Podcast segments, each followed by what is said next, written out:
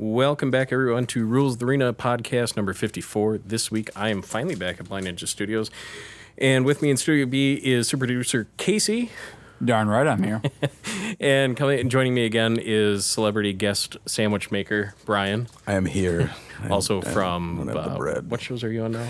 I'm on many shows on this network. You, get, you, well, you got the Hop and Barrel podcast, uh, Homebrew Bound, and then uh, um, uh, the show we did before this, So- Department of Defense. Department of Defense. jumped in, jumped in three years ago, never left. Let's go. it's been a minute. Yeah.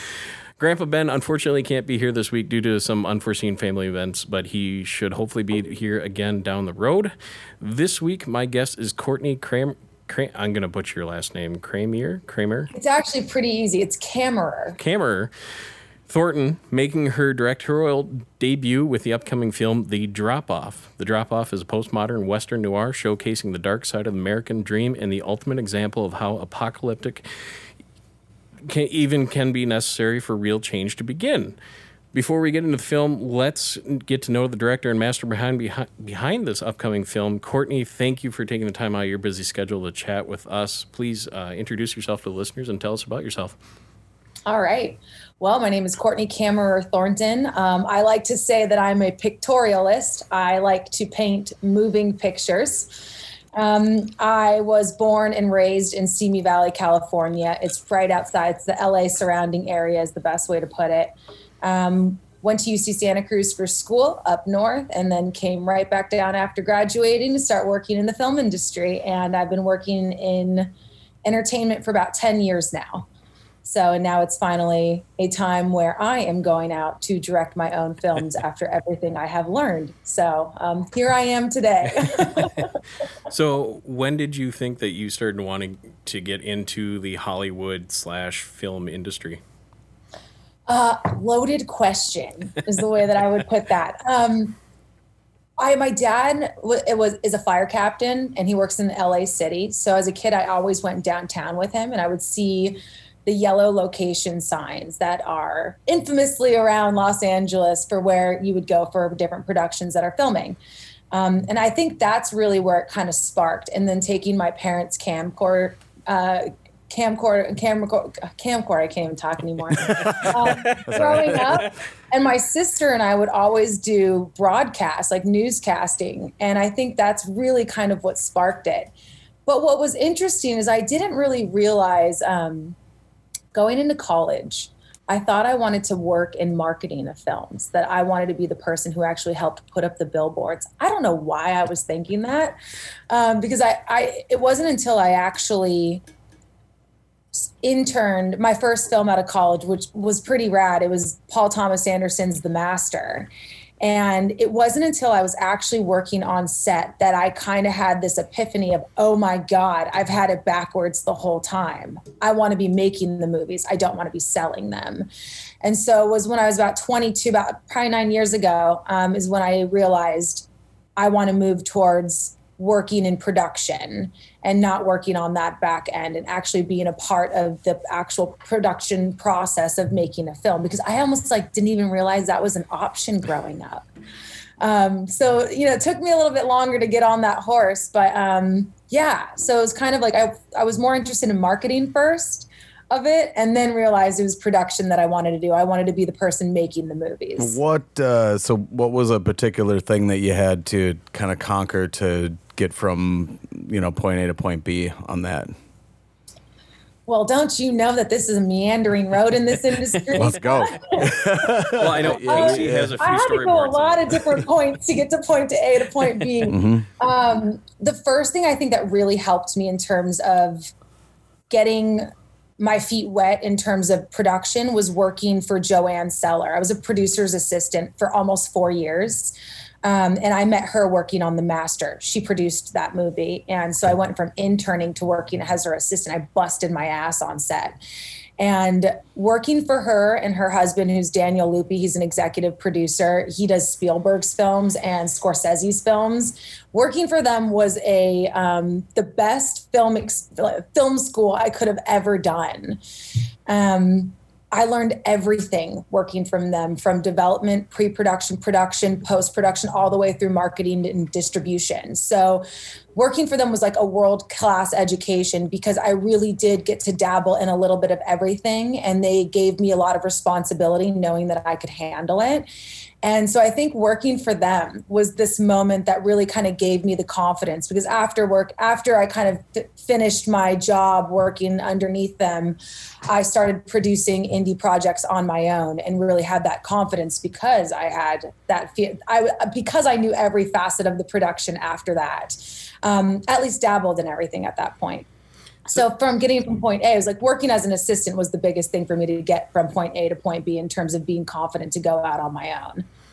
Is there a is there a degree for the production side of the house, or is it more? Here's a slip of paper that says I can work in this industry, but the experience really is what carries you. Um, to put it this way, I don't think I needed to go to, to college to be in the film industry. I think what I like to tell people is if you have a good attitude, you have a good work ethic, and you write everything down, you'll go far in this industry. Um, I work with people from all different backgrounds in terms of education as well. And um, it's probably one of the most uh, diverse landscapes, I think, sometimes in terms of who your collaborators are. But do I think going to college was good in terms of you don't need to have like that paper, you know, to be able to like, I can do this. You don't need to take the class. But what I learned in college had nothing to do so much with film, but it, um, I worked. I like I worked at the telephone outreach program at UC Santa Cruz, and what that means is I was that person who called you at the end of the day asking for money from the alumni from alumni, and I got really good at it.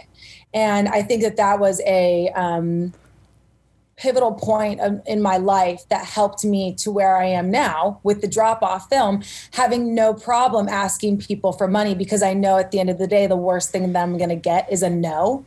And then you're going to get a hundred no's before you get a yes. So you just keep going. You just keep kind of moving forward.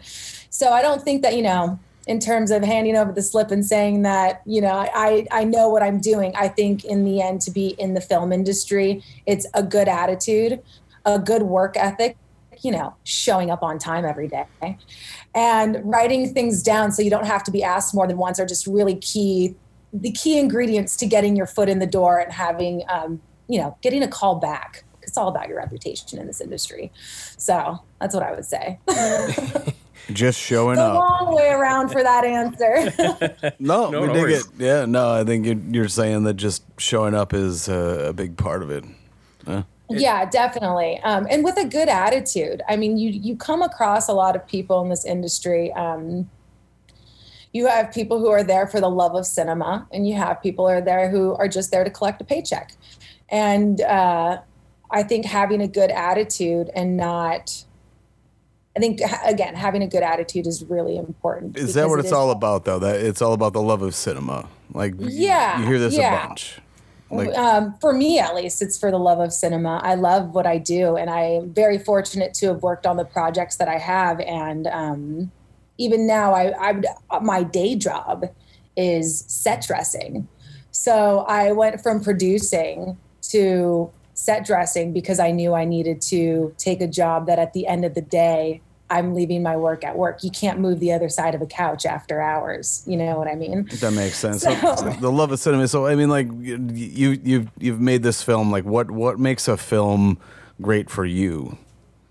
Oh God, having a, being a, having a, an emotional and physical response to something. Um, I'll give you an example. I I saw the movie. Have you seen 1917 from Sam Yes. Mendes? Yes, Oh my very God. definitely Okay. in the theater on purpose. Yes. Yeah, yeah. Yes. I saw that movie and in theater, in the theater. Uh, thank goodness pre-pandemic. Oh, so glad that was the one last one of the last few that I saw.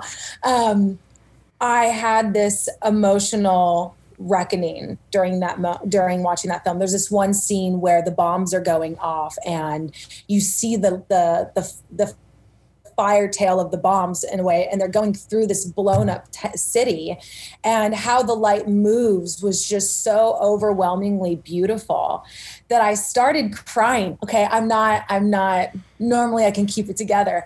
I couldn't figure out what emotionally triggered me to cry though. I just started, tears just started streaming, and I realized that the scene was so beautifully composed that it, it emotionally triggered something in me and that's what it is to make art when you can when you can create that emotional response that a physical response ends up happening um, i think it's really beautiful and I, that's what i am striving to create are projects that um, not you know that you can relate to sure but that hit you emotionally somewhere that you weren't kind of ready for.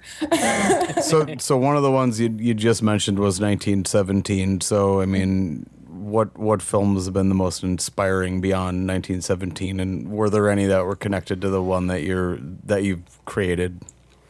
Well, I like to say that again, loaded question when you're asking a filmmaker the most inspiring film. I, I asked all my crew the same question recently for doing interviews with them, and everyone just was like, How dare you, Courtney? but I would say for this film specifically, um, yes, I've been watching a lot of Western films. Uh, I believe that if you want to uh, tackle a genre, that you must become an expert in it so you can break all the rules of that genre. Which and I got to give you a nod. Sorry to interrupt you. I got to give you a nod on the artwork that you sent me for the posters. that that old timey Western feel to it is just fucking cool. With mask, that was the you. cool thing because you look at the mask and you're like that chick just went into the store or something. To, like, yeah. Oh wait, she's one bandita you don't want to fuck with, you know. um, thank you. My friend Peter Stoltz is the one who actually did that artwork, and That's he um, classic. Um, he doesn't work in film. I feel like he should. He'd be so great with po- doing poster uh, concept artwork. But yeah, those posters, I wanted one that really kind of was an homage to the 1940s and 1950s westerns that you would see that looked like that classic Hollywood um, poster. And then also, I was really into the westerns of the 70s and the 70s vibe that you would get from some of the posters where they had those really clean lines yeah. and um, the car there's there's a 1974 dodge dart that's actually my my daily driver. Um, and originally it was supposed to be a Torino, but we wanted to put a car on the front to kind of really play with the Starsky and Hutch and this this idea of like the 70s style, the 60s and the 70s style muscle cars, and how really that's just um, a metaphor for a modern day stallion riding through. Instead of having a horse, you have a car, kind of cutting through the landscapes. Um, so we had fun doing those posters. So and Peter, I actually met while I was working at UC Santa Cruz. Um, he was he was a student there, but we weren't students there at the same time. I worked. I I raised money in his department is basically what I did. And so we became friends and still are friends now. Um, but what was your question? Yeah, sorry, I interrupted there. You asked. Oh, movies. Yes. Movies. One of the Johnny Guitar. Nicholas Ray's uh, Nicholas Ray's Johnny Guitar was something that I. Oh yeah, inspiring, influential. Yeah, sorry. Yeah, um, I would say.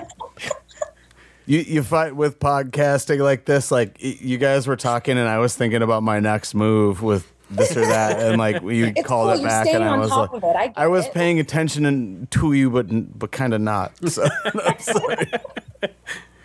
anyway inspiring influential yeah um but, but There's yeah. been a lot of movies and filmmakers that I've been inspired by, and I wouldn't wouldn't say all of them come from the Western genre, although that is something that I've been studying very deeply on this project. Yeah.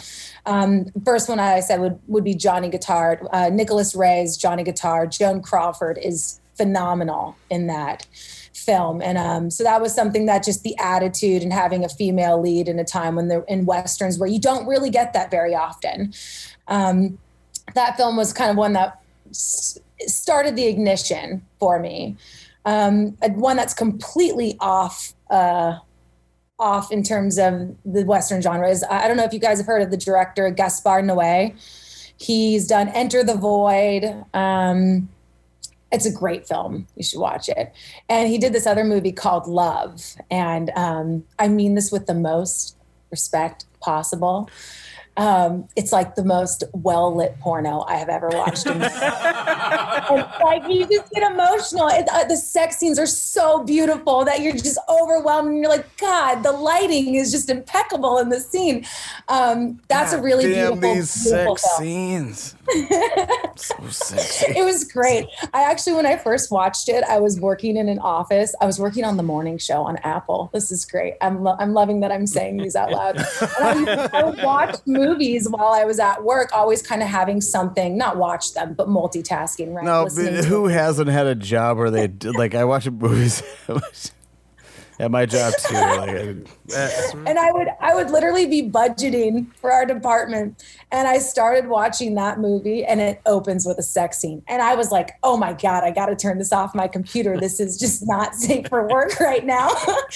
but um, but that movie's beautiful in terms um, of the just the romance scenes. I felt as though the bodies felt very sculpt like they're sculptures and I found that really beautiful in terms of the human physique. And um, I'm trying to capture that in a couple of the scenes in my film, um, in the interior bedroom love bloom scenes. Uh, if it's so a western a really one, um, I don't know if you guys have seen uh, a Marriage Story. Have you guys seen that film? I Noah Baumbach's A Marriage Story. It's a really interesting film because I wrote this project and I saw that movie after watching the project. It's basically a love story about divorce. It's beautiful, just the tragedy that comes with divorce, but also how beautiful it can be as well. Um, so that was one. And then um, what other ones have I been watching that have been inspiring for this film? Oh, Blue Jasmine, Woody Allen's Blue Jasmine. Did you guys see that one at all? Uh, I mean, this is going to uh, cause many tabs on my browser here. Yeah. so we're, we're we're all I don't know about you, but I usually have like 56 tabs open, and it can be embarrassing sometimes. But oh, like that's my brain. I have many many tabs open. Like this, you maybe maybe you know this, maybe you don't, but the like this podcast network that you're on is like uh, extremely nerdy. So uh, there's a lot of uh, Dungeons and Dragons shit that's going on, and so. I That's think, rad. We watch Twitch at work while we're working. Yeah, right. Awesome. One of my bosses is a gamer, and we literally just sit there watching Twitch on our breaks. And then I just ask him all these questions. And he gets really into telling me, I'm like, yes, learning something new every day. um, but yeah, and then other Western films, I would say spaghetti Westerns, anything that was really coming out of Cinecittà, which is an Italian um, film studio. Um, so Sergio Leone films are always a great one. Anthony Mann's A Wild Bunch is a great film. Uh, anything from John Ford in terms of westerns. He has um, Boot, really boots reverberating off the wooden floor and uh, spittoon. And a lot of the compositional shots that he, or the compositions that he does with the landscapes. Um, huh. What I found, I knew I was on the right track with this film when I, I, I started not by watching movies, but I started started by studying paintings from the 19th century. Um, American painters who painted the landscape, those who kind of started going cross country and painting what they saw. One painter that I was really inspired by was Frederic Remington. And um, he really focused his art on painting the landscape, especially the desert, in these kind of horizontal bands and getting these really intense um, cuts of the of the painting from like the, the blue to the yellow bands of the landscape and i was really inspired by that and then i read an article about john ford and one of the painters he was inspired by was Frederic Remington. And I was kind of blown away that I had this connection in terms of what he was studying and what I was studying. And so it just kind of made me feel like I was going down the right path. And um, that I was doing something right, or I had some sort of inkling that I was going, that I was doing the Western genre right in terms of not just studying the films, but studying painters as well, because painters are just early filmmakers in their own way. It's just static. So yeah, so those are, those are some of the films I would say kind of inspired me. Red River from John Ford. The The Searchers is also a great one. Um, Broken Arrow. I can keep going. Duel in the Sun. I have some photographer friends. They like to joke that painting was inspired by photography, and oh, I like to, that. to start a fire, you know, in the room. But so you worked on behind the scenes on some major productions, such as you mentioned the Master, Dark Knight Rises, YouTube series Good Mythical Morning, and the web series Talents and the Dreams of Renee Sed- Sendam, if I'm saying that right. Sendam, yeah. I mean, that's a awesome resume there uh, in it by itself. But I mean, outsider looking in, Hollywood, at least the way it's portrayed through the media, seems to be like the old boys club, air quotes. Uh, would you say that's historically accurate? And I mean, have you ever had any challenges come up, be you know, trying to get your foot in the door because of that? Um, yes. However, I haven't let it stop me. And it was more situations where I realized now, later on, being in the moment, you don't really, uh, I think, I work in an industry, and I the way, the best way to put it, like I work in set dressing. So um, I'm usually the only female set dresser on a team because it it is. Can can we like jump into a little bit about what set dressing like? What does that mean? Like, for, let me tell you. Yeah, no, okay. tell us. That, that's what. Yeah, let's go. So I work in set decoration, and what that means, uh, and there's multiple jobs in the set decoration wait, department. You, you put stuff in a refrigerator if they make a res- like a shot yes. in the. Re- oh, yeah, that's awesome! I oh, that's so cool. My God, have I eaten my way through sets sometimes? no, I believe it. Like it's the uh, my favorite show is WandaVision right now, and I they did a shot of the refrigerator, and it was like. And they made put all these products in there and, and you know, it was like, well, I know what some of them are, and some of them are show specific. Yeah, and it's, so set dressing to answer your question is everything yeah. that you see on a set that is furniture based, um, that's decoration, we put in there. That's so huge. I, I pay attention to that a ton. Like that's it's awesome. Good yeah, because yeah. it it builds the character world. It does. And, the, I mean, the way the colors work too, I think, are pertinent for some shows, right? And Exactly. Yeah. And the set decorator works very closely with the production designer. The production designer is the one usually that's picking the colors, really creating that atmosphere and those elements. And then the decorator comes in and gives, you know, tells them what kind of furniture, what avenue they can go to in terms of looks, so to speak. And then they're the ones who are actually picking the couches, the chairs, the tables, the lamps, you know, everything. Artwork. Artwork is a huge thing in set decoration, and it can tell quite a bit of a, it can actually just further your narrative in terms of the story. Um, so, one of the shows that I'm working on right now um, is Apple Pluses for All Mankind. Have you guys heard of it? Yeah. Uh, we'll, we'll look into it. Okay, it's radical. It's it's. I don't, I don't you guys haven't heard of that no. one? I, what the hell? Again, I, are you? I'm just thankful is to have fucking internet. Casey's doing this one, and yeah. I mean, we just got running water last week. I mean, week out on where um, I started on season two, and I my my boss now um, shout out to mike mestas woo he actually showed me the stages last year and my mind was blown. It was one of those experiences where um, I've had I've had a couple of them in this industry, but it's holy shit, this is why I love working in this industry and why I love what I do. Because you walk into a onto a soundstage and you're literally in a space station. And it just kind of blows your mind that you have all of these amazing collaborators who've made this come to life. And so I work in, in set dressing on that show right now. And so we're I'm on season three, so I can't say anything about it. But um quick turn off recording. You get to be, you get to be a part of you're creating these worlds. And um, you you create these little moments for the astronauts whether it be if they're in if they have like a bed or something like that. You're creating the notes that are from their loved ones back home or putting the photos up. So you really are adding this last textural layer to these character worlds that make them feel real or make them feel relatable. And i think that that's just such a beautiful thing. And then again i get to leave at the end of the day and not take my work home with me so i can work on my projects so it's a win-win. yeah. So speaking of that, like, why? So your own project. What what made you want to jump into director of your first film? Like, what's uh You know, why why start in 2020, 21?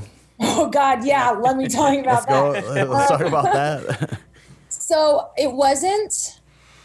I always had an inkling that I had my own projects that I wanted to make, but it, I don't think I ever had the confidence in the past, I would say maybe seven years. I was still producing. Um, I came to this moment on a project where I was, I'm not going to say which one, but um, I was an associate producer at this company and I kind of hit a wall. And I was like, I was working around the clock. I was hitting 17 hour days and I was completely unsatisfied with the um, the content that we were that I was working on at that point.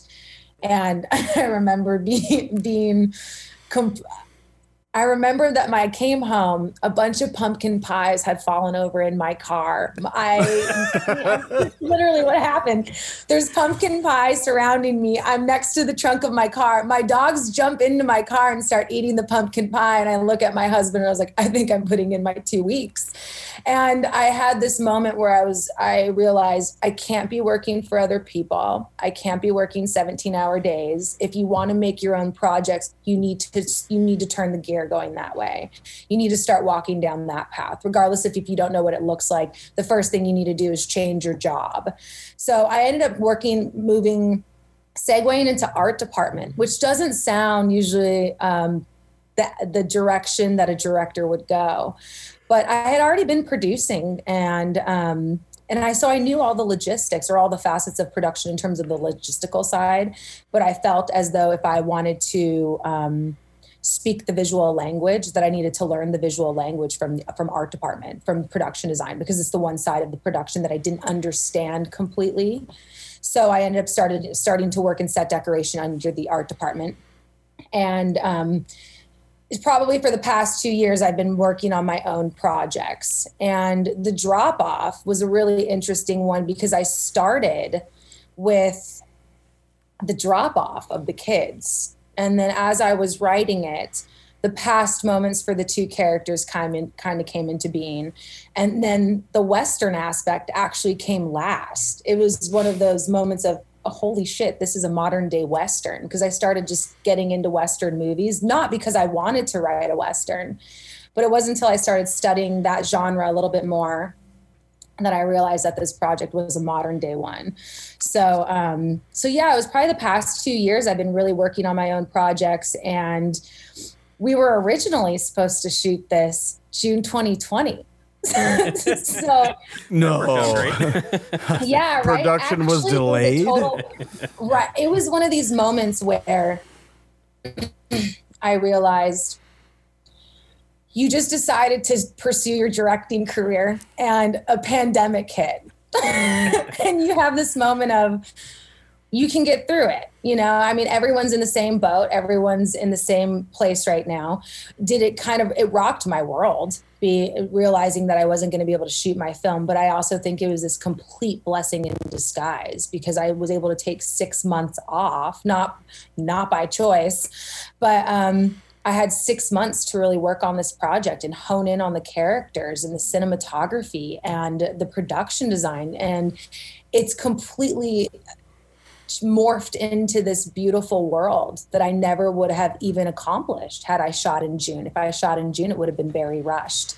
So now it's like everything's really thought out. Almost all the key players are on at this point, and um, all the locations that we've already scouted all the all of the locations. So it's just like now what it is just finally getting that last bit of funding to just be able to turn the key and just go.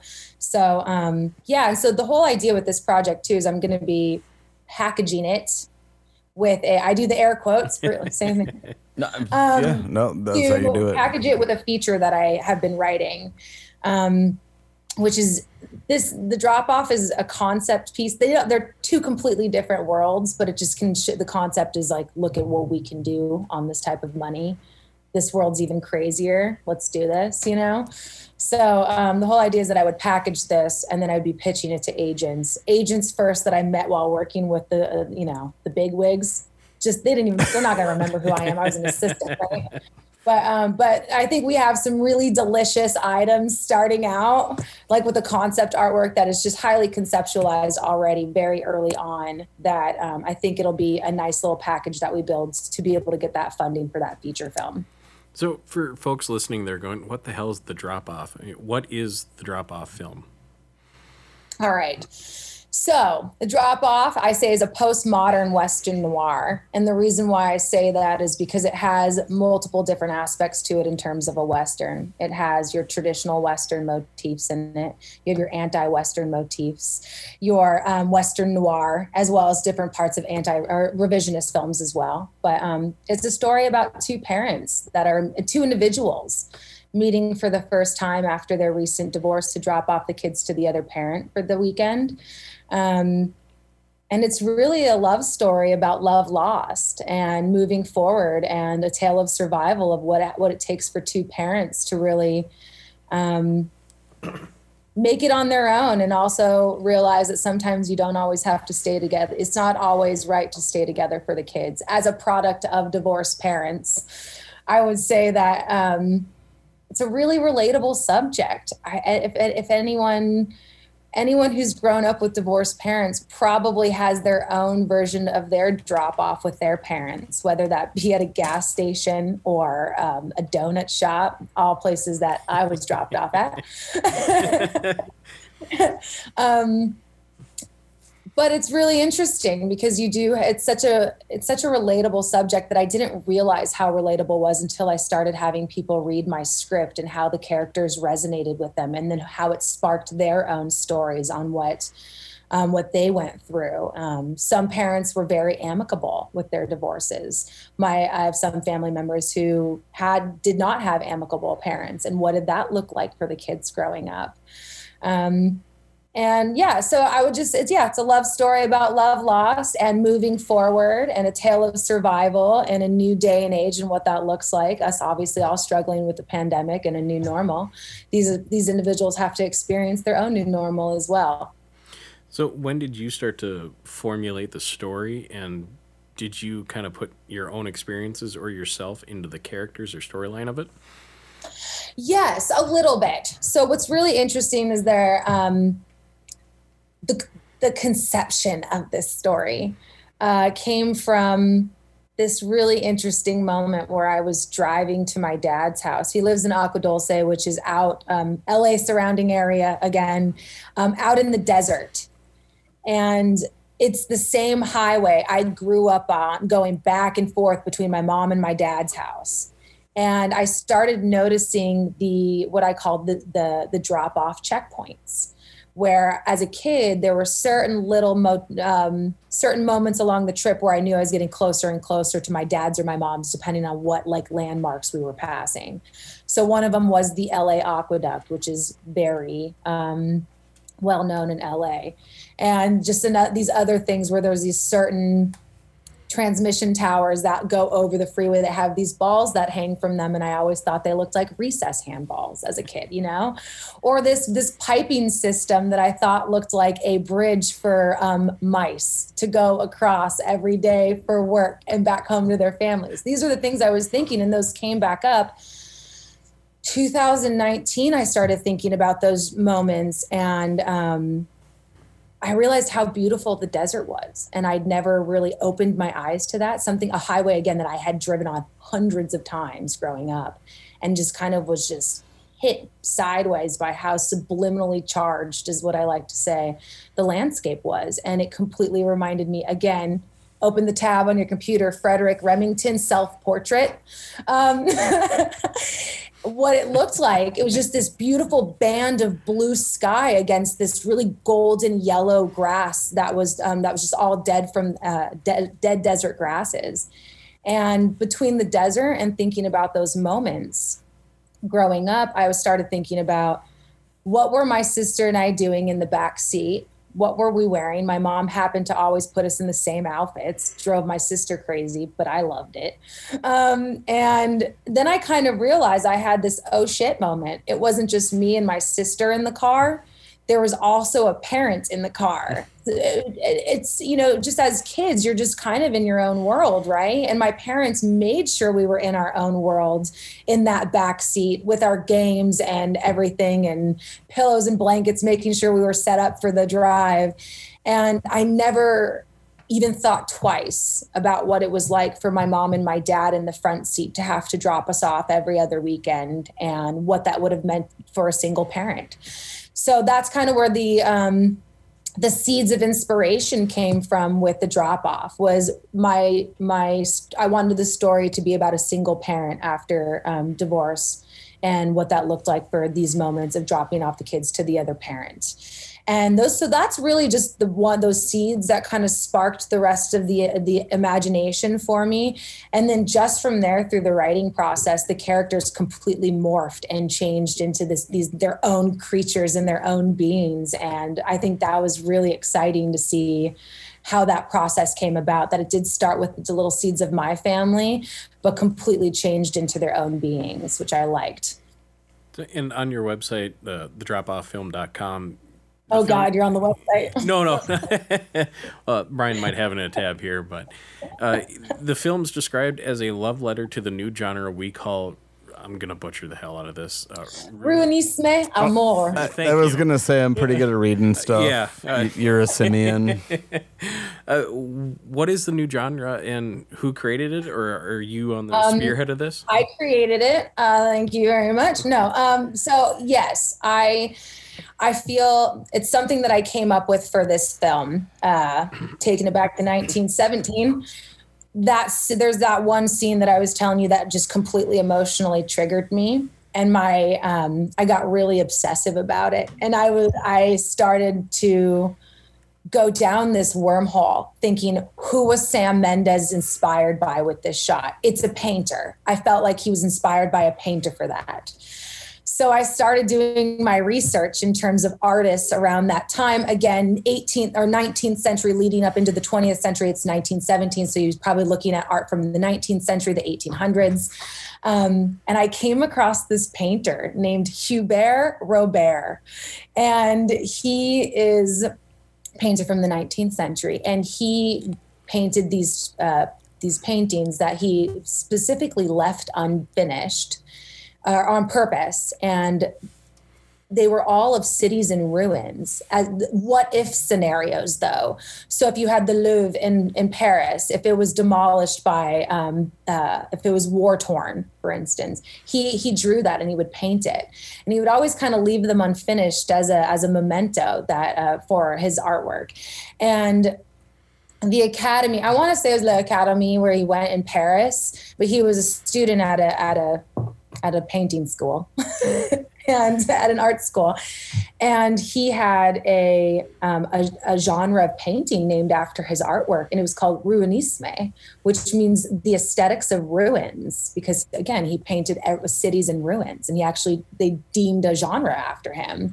And then I had that moment again of like, holy shit, add love to the end of it, and that's my movie. and I realized that if I just said Ruinisme Amor, for my film, it's the aesthetics of love ruined, and that's my movie.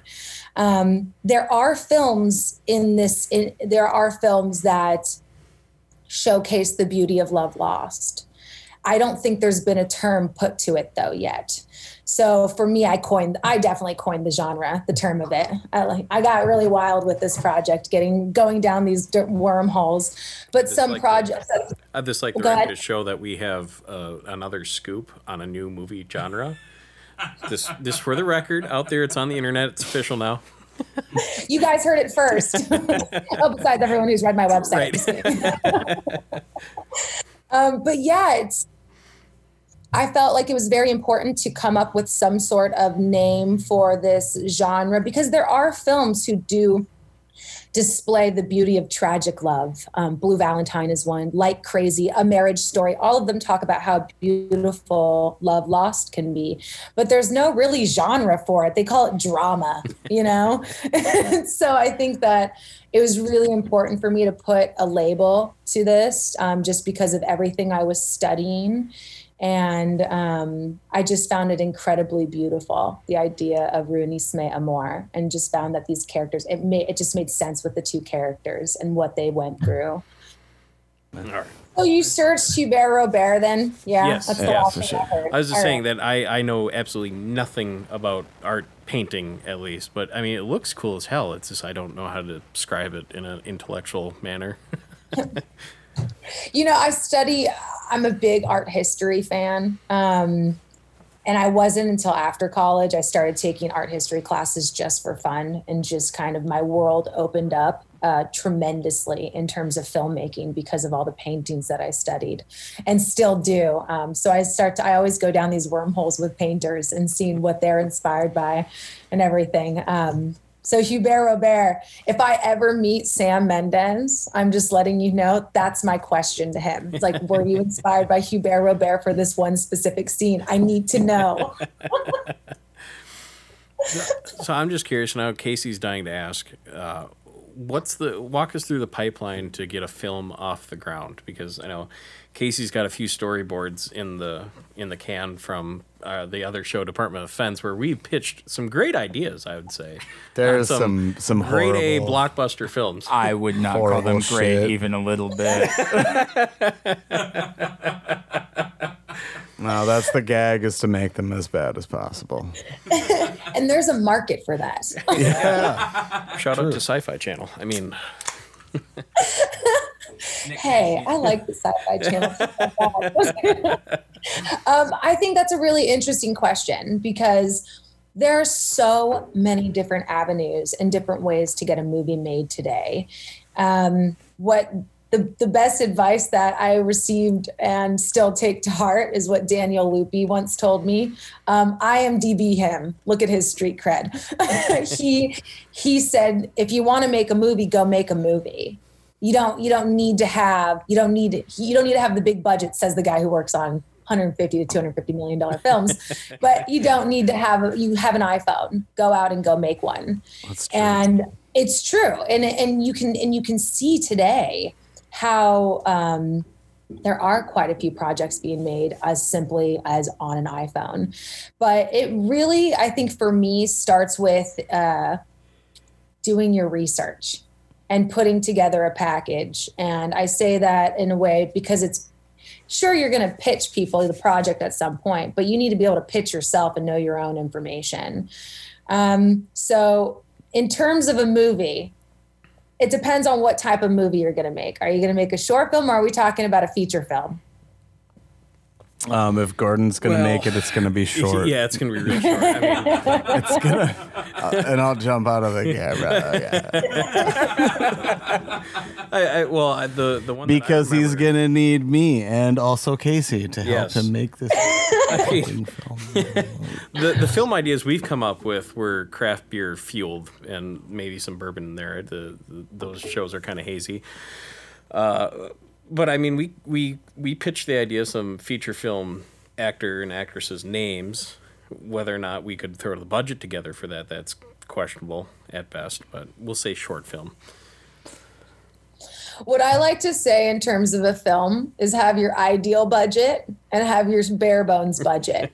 sure, there's a world. I mean, it's, it's, The Dreams of Renee Sandam is a really good example. That was a feature film that I produced where we had a i think it was 3.5 million dollar budget and we put the package together we did our marketing research we found film, find films that are similar to your film in terms of the genre um, look at their budget see if you can find out how much money they made which is very very hard to find these days because first of all if we're talking post pandemic you can't even count theatrical release um, money and theatrical releases aren't happening. And that's usually the only um the only fun like um the only money you can find in terms of what a movie made like you don't you can't find what netflix paid for a movie and you can't find all these other streaming sites so it's very hard to pinpoint how much a movie made but it starts with finding films that are similar to yours seeing what their budgets were seeing if you can find out how much money that movie made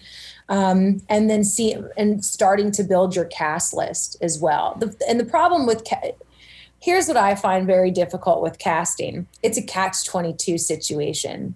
You need to have money to get a cast member, but you need a cast member to get money.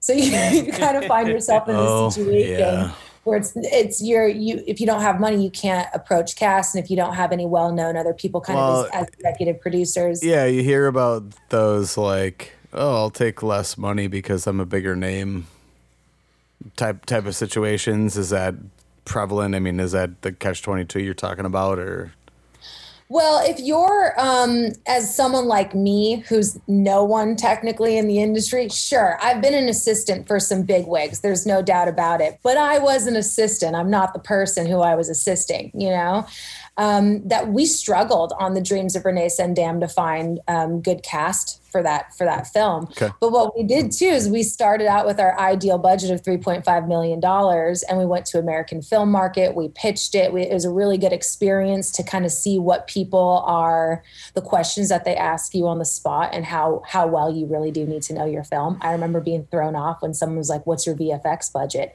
And then I just was like, I don't know. Off top of my head, I couldn't think of it, even though we had that budgeted. But um, it was really interesting because we ended up doing a, we ended up having our ideal budget like i said and then our bare bones budget and our bare bones budget ended up being $45000 which meant hardly anyone was getting paid stripped down crew um, casting was no names pretty much except for the small supporting roles we were able to get some like joe grafazzi and steve easton that were these were family friends to our directors is the only reason why we were able to get them See, but casey people in hollywood aren't getting paid stop busting my balls I'm in Wisconsin, man. well, you know, it's one of the things with my short film, which I made very, um, that I'm very, very adamant about, is making sure that every single person who's working on this film gets paid. Um, I've worked on too many short films that people are like, it's a passion project. Yeah, of course, we can all start with one passion project and do one for free, but you shouldn't be doing seven for free. Um, so I'm all the people that are working on my film. It's why I'm trying to go for a stretch goal because there's still two people that I would like to make sure I have money for, be able to hand them a check, even though they've already done the work for free. It'll feel really good being able to pay them. But if you're doing a short film, I would say do a Kickstarter. The best way, and the reason why Kickstarter is so great, or any type of crowd uh, platform, is because you have a built in audience. And that means the 150 people that are backing your film are 150 people who are going to be willing to either watch your film or buy it at, when it's done. And um, that you have already like an audience championing your project. And I think that's the most important thing. And also being able to show to potential investors for, for perhaps your next short film or a feature film that you you have in the works that you can you can raise money because the hardest thing about a film is convincing someone that this very expensive art form that we're doing is worth the money that you can turn in you could that their investment will be will turn profitable. Because at the end of the day like yes I like to say that I live for cinema and I want to make I want to make art every day and I'm very fortunate that I have that. Um, perspective on how I think of my job. But I have to be able to make money back for people too, because this is a business at the end of the day.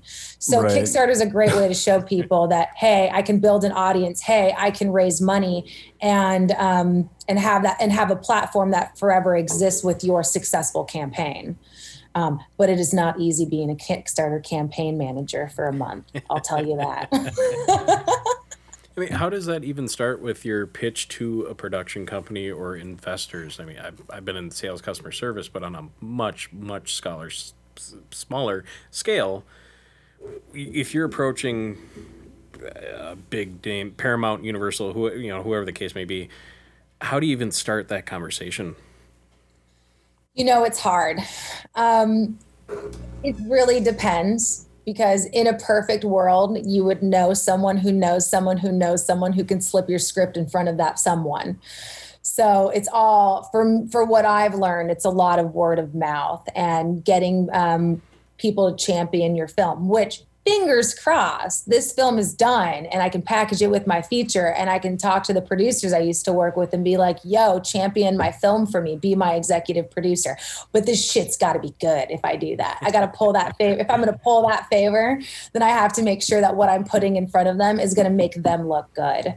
Um, but it's hard if you haven't worked in the industry and haven't made those connections because sending blind emails can be tough. It's uh, it's something you just got to get over to that fear of sending that email, which is probably why I like to have the undo feature on my Gmail account because I constantly will undo an email and be like, no, no, you just got to send it, you know. but I'll sometimes undo it just because of that. Um, but there are companies out there that really. Uh, let people know that everything that comes across their desk will be read or will be watched so um, I know Alamo Alamo Drafthouse, their their um, distribution company, they uh, Tim League, he said that one time. Um, he works with Paul Thomas Anderson, but also I watched him do a film independent talk, and he said that he was just like any film that comes in, um, it does get watched. So it's it's there are there are distri- distribution companies who do that, but if you're trying to find financing, I would all there's the long running joke that ask a dentist. because they always say a dentist wants to be have that street cred as a movie producer and they're technically a doctor so they should have some good money. So i'll tell you i definitely pitched my dentist. I didn't get an email back but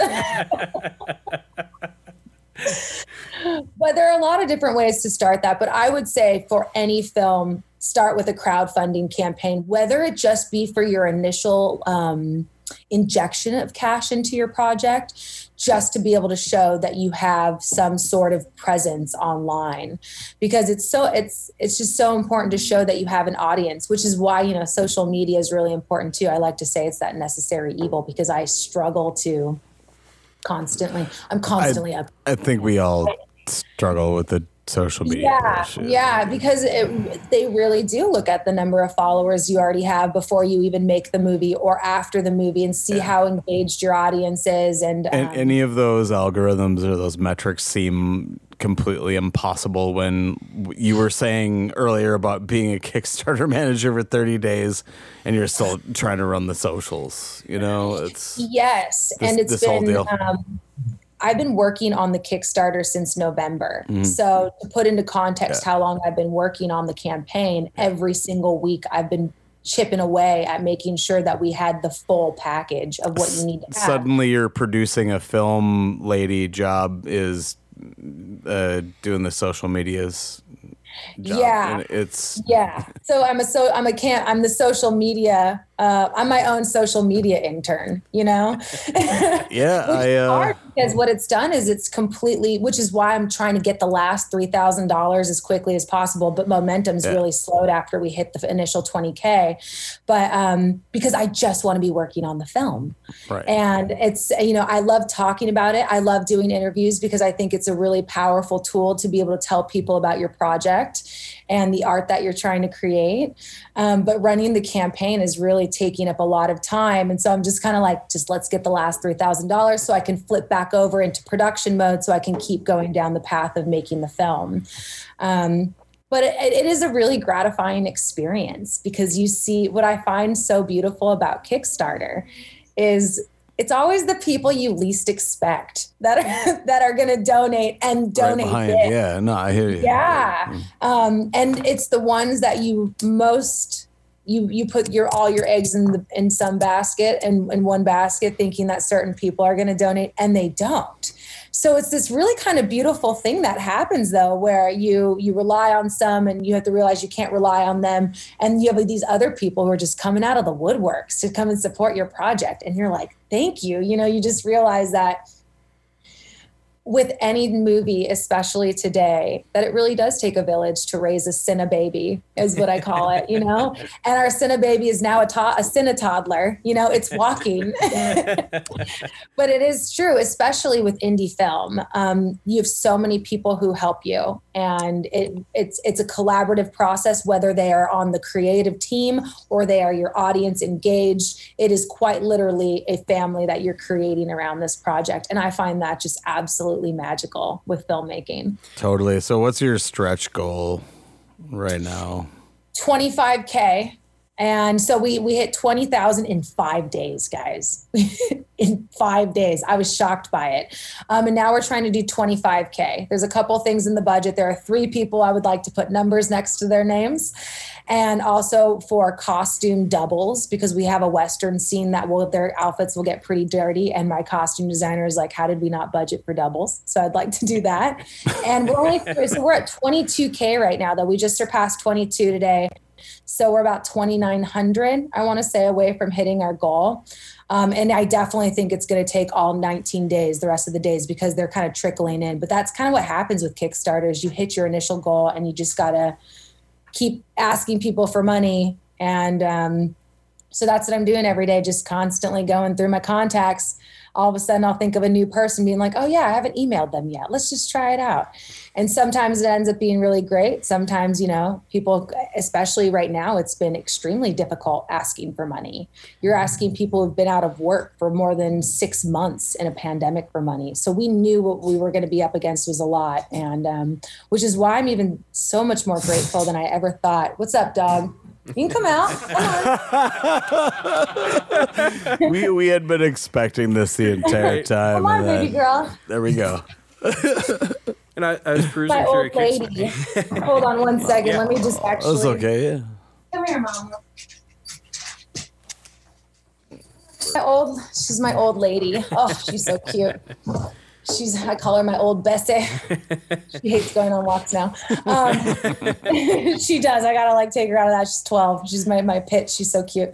Um, but yeah, it's so you know in terms of making a movie, you you you got to know you got to be your own expert in your field first with a movie, and make sure you know exactly what the story is that you're pitching. Um, building that audience is very important before you even get to shooting um, Kickstarter or any crowdsourcing or crowdfunding campaign um, is always a great way to start just because it really helps you, keeps you motivated and pumped too, and makes you stay on top of updating people and letting you letting people know where you're at. So then they're stoked when you get around to shooting and when you're done with the movie you know? So so that's what I would say, Casey. And if you guys ever need help doing a Kickstarter campaign, I could help you guys and tell you it's a lot of work for a successful yeah. campaign. We're not going to make a, a movie about. well, we we pitched uh, The Rock and Charlize Theron. It's a bunch of uh, nerds. Uh, sitting we'll, I don't we'll even remember, into, man. We yeah, were so drunk. We'll get into the matter. pitch after, after we hit the record button. So I and I was perusing your Kickstarter and I saw you have some really cool uh, reward tiers on there and I saw for only a thousand dollars you can get your name thrown into the credits. Is that still an option? Yeah. So um, shamelessly plug a podcast.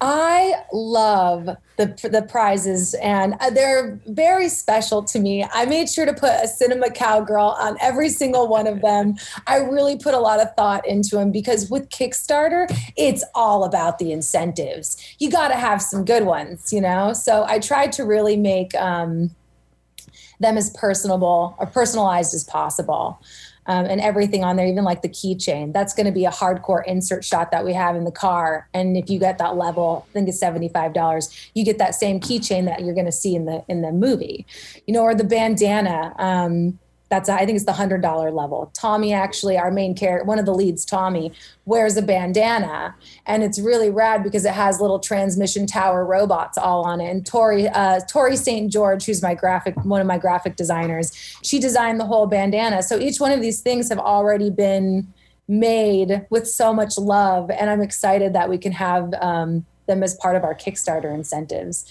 So yeah, donate a thousand bucks. You'll get that credit in the film, no problem. Let's go. You you heard it right here. Like, donate a thousand. If you guys bucks. come out to go. California, I'll give you a cruise in one of my classic cars. I drive a 1974 Dodge Dart, but my husband has a 1972 VW bus, and both of those guys will be in the movie. Let's just say we really take a risk driving in traffic in old vehicles. I feel like we'd get to smoke pot in the the van. and so i am into that. the rest of you out here as well. so now that your funding is secured and the production green lights, you know, it has a green light. What are the next steps for you and and the team? Um, well, everything is every department is moving at this point, um, and has been, which is really great.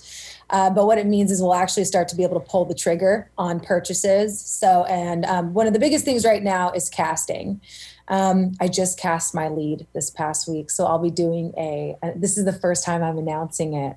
Um, but my lead's been cast and I'm very excited about that.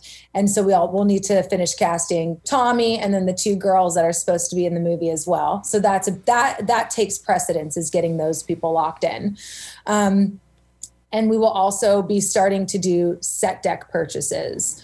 So we have everything kind of mapped out in terms of what we need to buy for these worlds. So it's just a matter of once we have the funding for it, just actually starting to hit purchase on all of those items. And um, my production designer, I'll be able to give her her her budget finally for some of the art installations that she's doing. We're pulling off some really rad stuff for this project. We have this huge floral arch that's going over the bed. Um, I don't know if you watched my Instagram stories, but I've been saving flowers for the past year and a half. So I have a whole underground storage that's just all flowers, uh, and it's it's amazing. It's probably the coolest thing ever. So she needs to get. I need to get her money so she can start doing the expendables, so she can make those purchases to actually assemble it. And we're doing this land band installation, is what I'm calling it. My homage to Frederic Remington, as well as the Vasquez Rocks, which is what I grew up around, and doing this really interesting. Yeah installation inside the house that will mimic the landscape outdoors. Um, locking in the location, actually being able to give them the, the deposit check so we can hold the dates, which will be a big thing for us. Um, so yeah, all these different kind of moving parts to get the production going. That's the biggest part about having the green light for that. Everyone gets paid pretty much during production, so I have a little bit of a little bit of a cushion still with that. Um, but it's the purchases that are the big thing because we need to make sure that we have them in time before shooting. And well, I mean, you, you're, you're doing a, a, a western film to like noir, of course, and so mm-hmm. some costumage is probably a good a good option, right? Yes, and because it is um, a western noir with psychologically complex characters. Um, we have these costumes that are going to be it's a mix between western and haute couture is the best way to put it. Um, we're trying to make them highly stylized western costumes. So that's actually um, costumes is going to have a bigger budget than most short films would because of that daydream that we have that are these interesting um, outfits that they're wearing and which will be taking a little bit more money unfortunately fortunately and unfortunately we want to make sure that our i want to make sure my costume designer is happy is the best way to put it so um and but the the thing is with western costumes and the environment that we're working in we're shooting at this place called vasquez rocks um, it's pretty awesome. It's very well known for cl- classic Hollywood, I would say. A lot of productions have filmed there. And um, but it's out in the desert. So one of the biggest things with the costumes for that mm. scene is we need to have doubles, which means that we have to buy multiples of each costume. So when they get dirty, we can put them in another thing because we, it's not like we have a. You, you kind of you were like, yeah, we need to have doubles. Like what? What does that mean?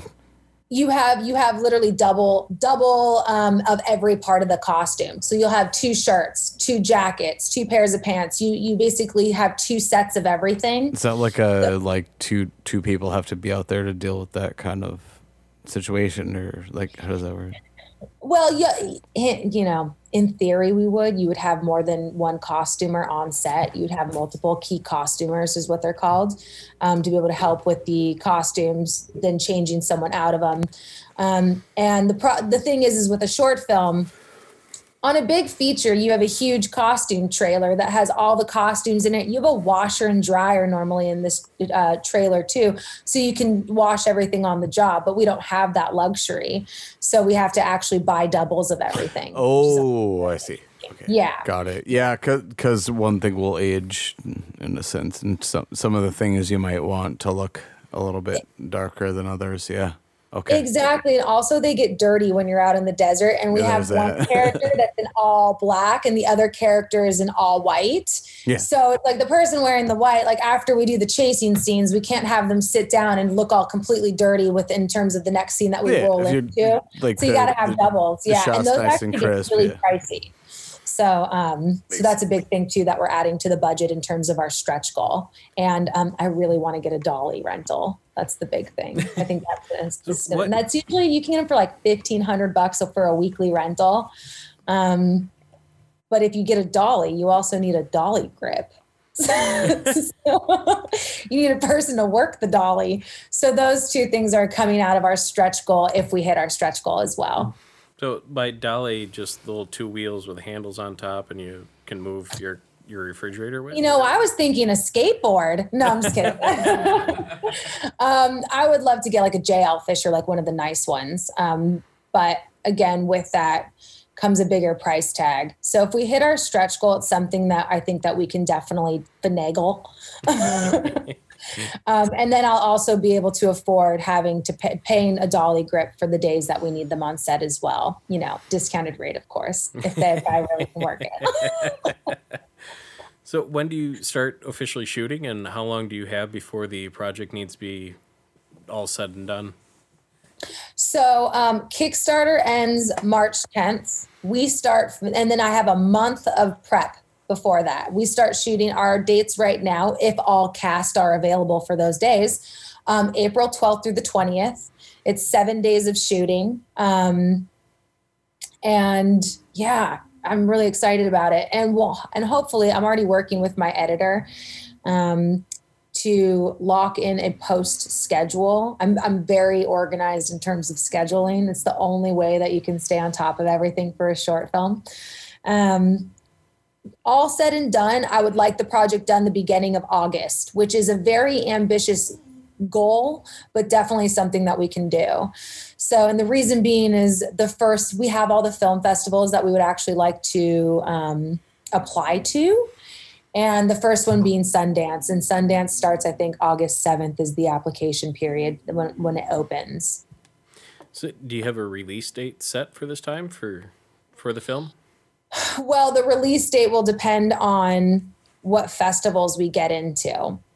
A lot of the times, with you know something, if we're gonna obviously try for the top tier film festivals first, and then we'll move to our second tier and our niche um, tiers after that.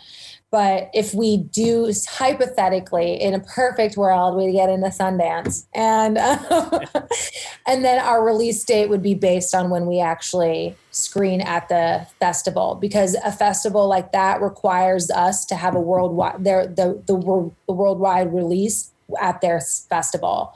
So, um, but if we don't get in the top tier, basically what we'll do is we'll do, we'll probably do a casting crew screening before that, uh, hopefully by the end of this year in a, again, a perfect world, which if you donate $150, you get that as part of your, part of your incentive is our casting crew screening, which I'm, my goal is to do a drive-in. And, um, in a perfect world, it would be at Vasquez Rocks. So you would have the screen in front of the rocks and just this really idyllic location. Um, this just amazing landscape behind you as you watch the film. So I just got to figure out the logistics of how that would work. Does everyone have their own Bluetooth speaker in the car? How does that work? You know. So, so Casey, when are we going to California? Let me know. So, being a short film, are you going to be doing nationwide nationwide release on the silver screen, or what's the game plan from there? I would like to get it distributed by a streaming company. Um, there's companies like Shorts International, which is big for streaming, but um, I don't know what a world looks like with a short film for uh, for nationwide theatrical release. I'm curious as to what I'm kind of waiting to see what it looks like in a post pandemic world for a theatrical release. and it also depends on if it gets distributed. If it gets distributed or if i have to self distribute if i self distribute i would like to do probably i'll do a premiere screening at a drive-in. That's not the cast and crew one um, in los angeles and have it be a hometown screening. Um, but I, that is going to to morph and change over these next couple months because right now people would say that once streaming services were coming out that it was the wild west but now it's even more so in terms of getting a film distributed because it's so different with the added layer of the pandemic being involved.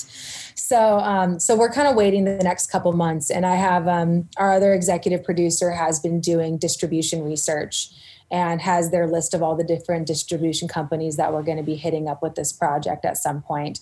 And majority of them are streaming companies. Because there is a world for short films now which is really nice. Not so much i think in theaters unless you're kind of pairing it with another film a feature film before it. But um, as our attention spans grow uh, smaller and smaller, there is a world for short films now. but no matter what, there it will be distributed, whether it be another company doing it or um, us doing it in house with my production company, aka me. Then um, then we'll do it that way. But no matter what, this film will see the light of day, which I'm really excited about.